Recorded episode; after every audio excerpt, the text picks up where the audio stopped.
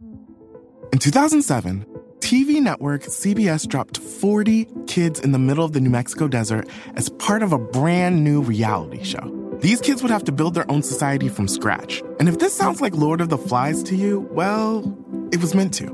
We were on this mission together and we were going to prove to the world that we could make a better society than adults could. I'm Josh Gwynn, and I want to know what this wild TV experiment was really about. Split Screen Kid Nation, a six part podcast from CBC. Available now. This is a CBC podcast. I go to hug them, kiss them. Probably they will be in hospital in the in the first time to get the checkup and everything. But uh, I don't know. I don't know. I didn't think what I got to do and what I'm going to say. Gilad Korngold is among the many people in Israel who've been waiting six weeks for news of their relatives after Hamas stormed into that country on the 7th of October, killing more than 1,200 people and taking 240 hostages. Now, Gilad Korngold is hoping his grandchildren and other relatives may be coming home. As you've been hearing, Israel and Hamas have reached a deal that will allow some of the host- hostages to be freed and see a pause in fighting in Gaza. It came after negotiations between the Israeli government and Hamas, mediated by the government of Qatar. Noga Tarnopolsky is an independent journalist who has been covering Israeli politics for more than two decades. She's in Jerusalem. Noga, hello. Hello. What is the mood in Israel today as word of this deal begins to spread? Well, I'd say it's complicated. I literally, as I'm speaking with you, the list, the names of the hostages to be released um, has just come out. So Israelis are, I would say, in this. It's it's a difficult to discuss stage. You're sort of wait waiting for people to emerge from what feels like another world, um, and yet the political situation remains very difficult. The fact that Hamas has announced these names, Hamas has announced when the ceasefire will start 10 a.m. tomorrow. I think it's very confusing for Israelis. Well, those hostages, I mean, as the names are starting to come out, is is tomorrow at 10 a.m. local time? That's when this temporary truce begins. But also, is that when the hostage exchange will start to unfold? Um, we were told it, the hostage exchange will begin tomorrow. It's going to be in drips and drabs. Mm. So I don't know of the list that we've seen. I don't know who will be released tomorrow. I'm not sure anybody knows. Um, what I've heard about the technicalities of the exchange is that um, Israelis will be released first, uh, put into the hands of the Red Cross, and then Israel will release prisoners, Palestinian prisoners held in Israel. But um, I assume this will start after the truce is in place and there is not active fighting, but we don't have the details. And as we understand it, it will be 50 hostages, Israeli hostages that are being held by Hamas that will be released?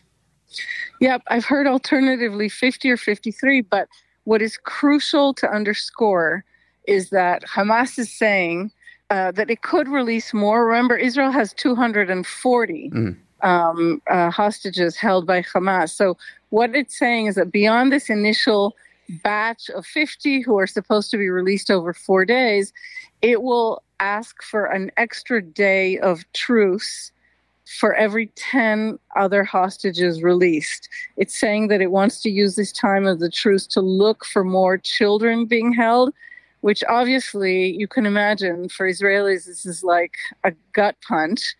Um, but the fact is that there are legitimate concerns that Hamas will use these days of truce to reorganize and rearm. There are Palestinian prisoners that are being held by Israel. 150 will be released as part of this exchange. What do we know about that at this point?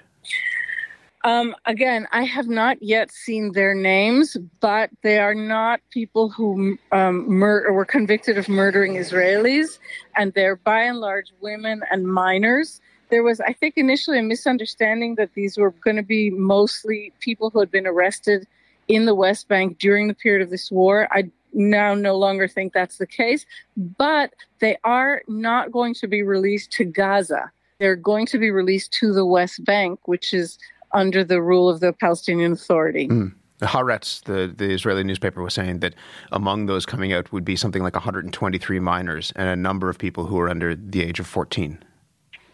Yes, my understanding mostly women and minors and possibly some elderly people. We've spoken with uh, Israeli families who have been protesting the Israeli government, saying focus on on getting the hostages out. Um, that that needs to be the top priority now for the Israeli government. There has been huge criticism uh, of, of, their own government by some of those families. What is the reaction that you're hearing from those families early on in this? Well, you know what you're hearing is a, a sort of heartbreak, right? Because imagine some of these families are getting like part of their relatives back. So um, the families thus far, the families of hostages, even when they've had disagreements, certainly political disagreements, have been very united. And my sense is that they're still united as a kind of social force and a kind of lobby to get their loved ones back in Israel. But um, some of them are getting their children back, some of them are getting grandma and grandpa back, and some are not. Um, some are getting one kid back and not another. It's a very, very difficult situation. It's it's hard to really transmit mm. how shattered Israelis are right now. At this point, the fighting will stop for four days. Is that what we hear? Yes, and that I have to say is really controversial. There is a feeling that uh, the Israeli government and Prime Minister Netanyahu in particular did not get the best deal they could.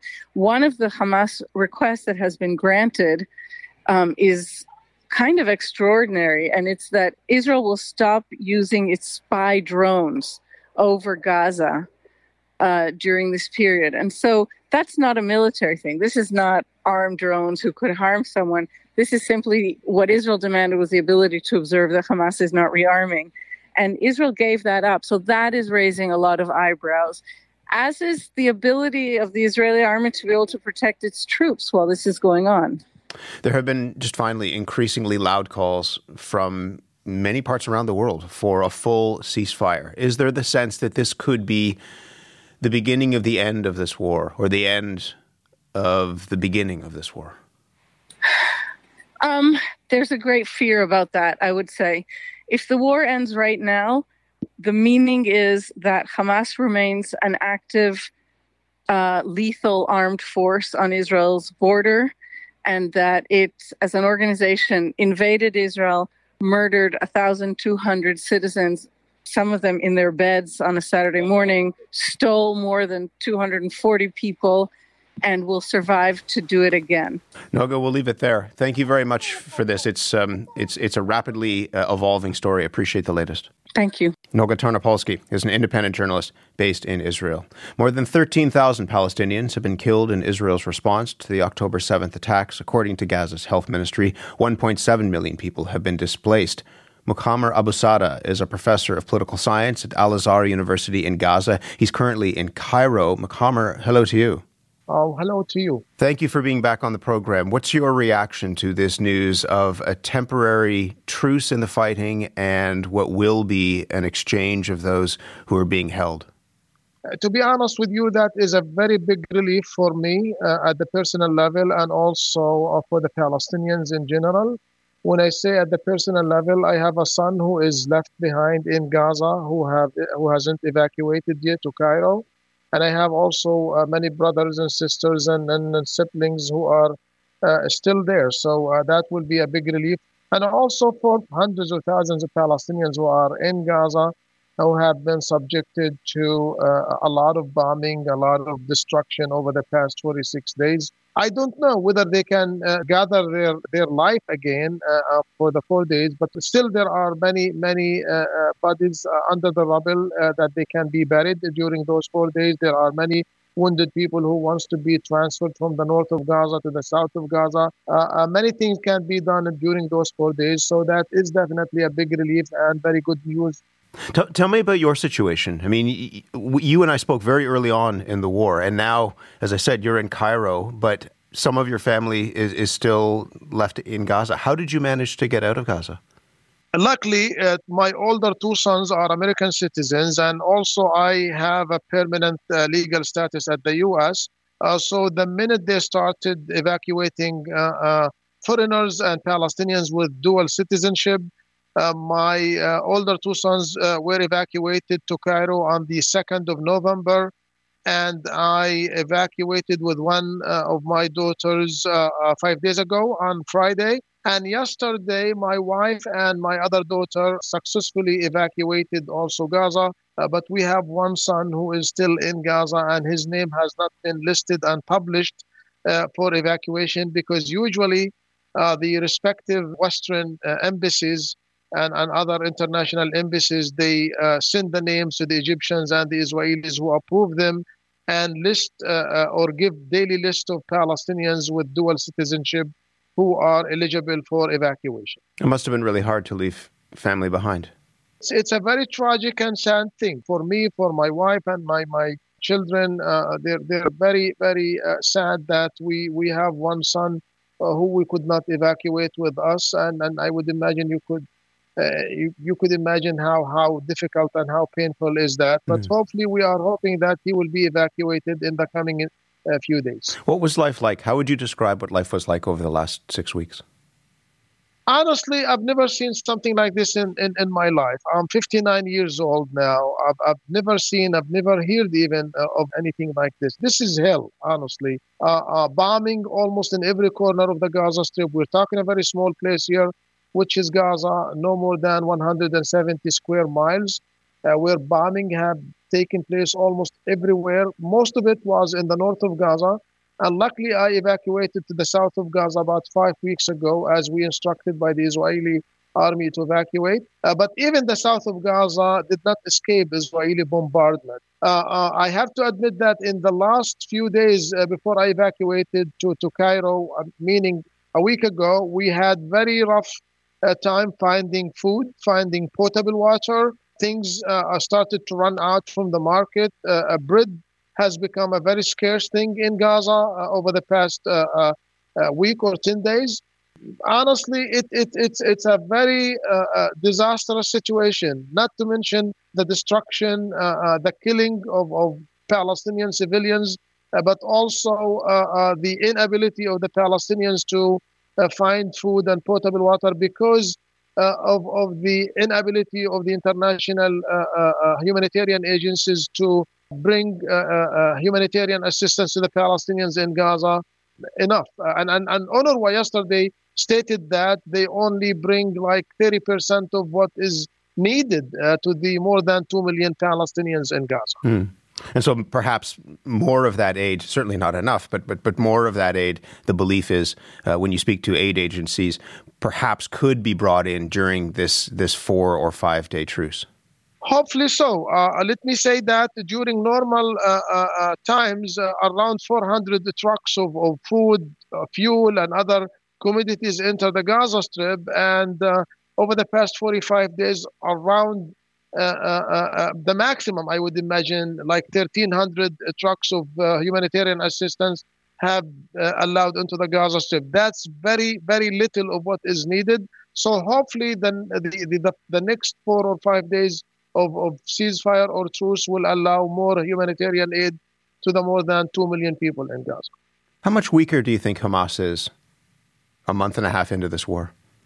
That is a very good question. I know that the Israelis have been saying from the beginning of this war that the aim of this war is to destroy Hamas and to weaken Hamas. I don't know uh, how much they have succeeded in doing that because, to the best of my knowledge, and from the footage of uh, uh, uh Hamas uh, uh, videos that they have been broadcasting on Al Jazeera and other TV networks, they are still firing rockets against Israel up until this moment. And second, uh, there is a very fierce and tough uh, uh, fight going on in the areas where the Israeli ground operation has taken place. So I'm not really sure that Hamas has been weakened.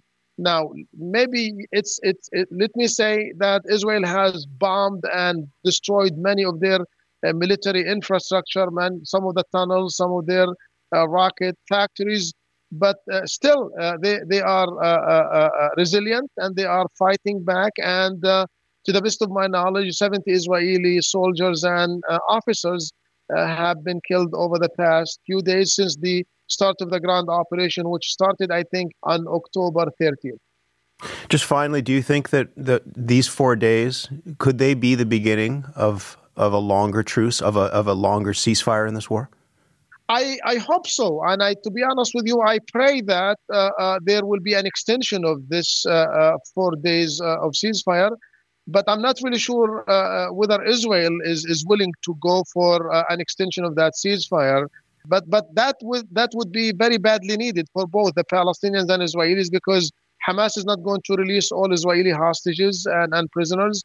And in the meantime, I think Israel has not accomplished the so-called its mission of destroying Hamas. So uh, there's a good possibility that we might see uh, uh a return uh, uh, of, of the fight after the four days of, of this ceasefire. Mkhaimar, I hope your family is reunited soon. I'm glad you're out safe, and I'm glad to talk to you again. Thank you very much. It's always my pleasure to talk to you. Thanks very much. Mkhaimar Abusada is a professor of political science at Al Azhar University in Gaza. He's currently in Cairo. Hello, I'm Jess Milton. For 15 years, I produced the Vinyl Cafe with the late, great Stuart McLean. Every week, more than 2 million people tuned in to hear funny, fictional, feel good stories about Dave and his family. We're excited to welcome you back to the warm and welcoming world of the Vinyl Cafe with our new podcast, Backstage at the Vinyl Cafe. Each week, we'll share two hilarious stories by Stuart, and for the first time ever, I'll tell you what it was like behind the scenes. Subscribe for free wherever you get your podcasts. The deal between Israel and Hamas would not have been possible without the mediating efforts of the small Gulf state of Qatar. Joel Simon is director of the Journalism Protection Initiative at the Craig Newmark Graduate School of Journalism at the City University of New York and the author of We Want to Negotiate The Secret World of Kidnapping, Hostages, and Ransom. Joel Simon, hello to you. Hello, thanks for having me on. What role has Qatar been playing in negotiating this temporary pause between Israel and Hamas to release hostages held in Gaza and release some people who are being held by Israel? Uh, Qatar has played an absolutely essential role. This, these negotiations, this deal, this uh, ceasefire agreement would not have been possible without uh, Qatar's mediation effort. Uh, not long after the hostages were abducted and taken back into Gaza on October 7th, um, Qatari mediators uh, started engaging with Hamas representatives based in Doha, with Israeli. Uh, with, with Israeli political leaders and with the U.S. and other governments as well to try and create conditions for uh, the release of this hostage, these hostages. Uh, and this has been weeks and weeks of work. I've been in touch with um, uh, negotiators and others uh, uh, participating uh, in this effort in Doha, in Qatar, and I know that this has been a difficult and uh, painstaking undertaking. There was a deal that was brokered on the 25th of October, as you've been writing, that fell through. How is this deal different, do you think? Well, yeah, as I outlined in my, I wrote about that for the New Yorker, and as I outlined, there was a deal in place um, on October 23rd. Uh, and that was actually a kind of more informal arrangement. It was pretty similar, though. It called for the release of about uh, 50 civilian hostages. There was no quid pro quo. In other words, there was no uh, guarantee of a ceasefire, but there was an expectation of a ceasefire. The Israelis also did not agree at that point to release uh, Palestinian uh, prisoners held in uh, Israeli jails. Uh, and the sticking point actually was that um, uh, Israel demanded a list of all um, the hostages who were who would be released, and Hamas said this would take time to assemble. This is according to my uh, sources in Doha and others as well.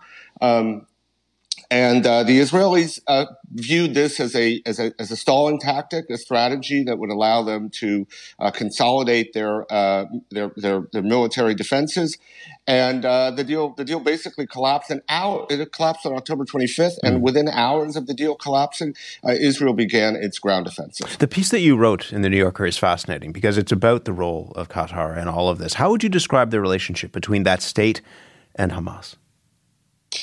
Uh, well, Qatar has for for decades really positioned itself as a kind of neutral force in the Middle East, a place, Doha, the capital city, a place where uh, all parties to the various conflicts in, in, in, the Middle East and more broadly in the region uh, can meet and engage, a kind of neutral venue, if you will. So they, you know, hosted the Taliban political office. They've hosted Hamas, uh, Hamas's political representatives since 2012. They obviously, for example, have a relationship with Iran, which is useful when there are mediation efforts uh, taking place there. And they, um, they've also provided over a billion dollars in aid to um, to Gaza, which is obviously governed by Hamas, so Hamas has benefited from this aid. Uh, they say that the political office that was set up in 2012 was done in part at the behest of the United States, which wanted to have the possibility of engaging in dialogue with Hamas, and that this was the right venue and, and mechanism through which to do so. It's difficult to p- pretend that you are, as, as, you say, Swiss diplomats in the midst of all of those various relationships. Talk about the complications and the juggling act of of being friends with everybody, because Qatar has been accused of, of playing a double game here. Yeah, you know, uh, definitely, Qatar has been accused of sort of playing both sides, uh, of supporting, you know, of supporting the very groups uh, they also host a, a major uh, military U.S. military base in, in, in, in, Doha and supporting the very groups that the U.S. was was fighting against. So they, have been accused of, of financing some of the groups that have been accused of, of being involved in, in hostage taking. Yeah, and the U.S. has has investigated that. I talked to a former U.S. official who who mentioned that this was uh, part of a, an investigation that the U.S. undertook. Uh, it was inconclusive. No no sanctions were imposed. Uh, Qatar has denied these relationships, but there's plenty of evidence that they certainly had communication and provided some sort of support uh, over the years. So so this has been you know very complicated. Qatar has maintained uh, that they do this for support that they have a humanitarian objective. They want to make sure that dialogue is possible and communication is open, but they've also benefited uh, strategically from having these relationships because they're valuable. I would even say in some cases essential to great powers that are trying to uh, mediate these conflicts. And so for Qatar to be in that position uh, in- increases their um, uh, their strategic value, and ultimately, in their estimation, their security in a very dangerous part of the world. Are they trusted by all the various sides? Given this is a war that's gone on for six plus weeks now, and the tensions are extraordinarily high, the casualties um, we've talked about, are they trusted by the various sides? I, I, would say they're as trusted as anyone can be under the circumstances. Mm. Look, I've been writing and, and, and engaged with with um, uh, you know, people inside and outside government that have been trying to resolve hostage crises for a number of years. And the Qataris have absolutely become the go-to mediator, really, and within the region, whether it's, you know, a, a, somebody held by in, in, in, Iran or, or, or by the Taliban or now in, um, in Gaza, uh, you know, there really isn't another interlocutor that can play this role. And they've been very successful. And the people I've talked to have recognized their contribution. Absolutely. The trust issue is important because you would wonder what it would mean for Qatar if, if one side or the other were to back out of this deal or to break this deal um, before even the four days are up. Well, that's, abs- that's absolutely possible. I mean, I, I think that, uh, you know, the Qataris are hoping that the truce will lead both to the release of hostages and to uh, humanitarian aid uh, uh, entering Gaza, which is which is desperately needed, as, as, we just heard, and they and they think that they can contribute to that, and perhaps even open some sort of broader dialogue that would uh, de-escalate the conflict in some way. But there are enormous risks. The logistics are so complicated. Uh, just basic communication. I mean, they what what's what the Qataris are talking to the political office of Hamas, which is in Doha. But those political representatives then have to communicate with Hamas military leaders on the ground in Gaza. That's been extraordinarily difficult uh, because communication has been disrupted. So that challenge is enormous. There are other logistical challenges. The Israeli politics are are complicated, uh, as uh, Noga, uh, uh your, your, reporter mm-hmm. who you spoke to on the ground uh, in Jerusalem, outlined. Uh, so this is a very volatile situation. it's a big achievement that the deal is in place, but there's no guarantee that it will it will hold. Do you think? We just have a minute or so left, and given all of that, is there Is there the possibility? People are wondering what happens next, and is there the possibility that this is the beginning of something more? That it's that it's perhaps getting closer to the ceasefire that so many people around the world have been calling for. I I think speaking, you know, with with with a source in in in, in Qatar, I would say that you know that's the hope that there is there, there this is a kind of opportunity to open some sort of broader dialogue about a longer ceasefire. I don't know if that's possible. We heard uh, uh, both of your guests today uh, speak about the dynamics of war, and once those are in place, uh, you know, it's extremely difficult mm-hmm. to pull them back. Joel, really glad to talk to you about this. Thank you very much. Thank you so much for having me on. Joel Simon is the author of We Want to Negotiate The Secret World of Kidnapping, Hostages, and Ransom. He wrote about the role of Qatar in um, being an intermediary in, in this conflict in the New Yorker magazine. For more CBC podcasts, go to cbc.ca slash podcasts.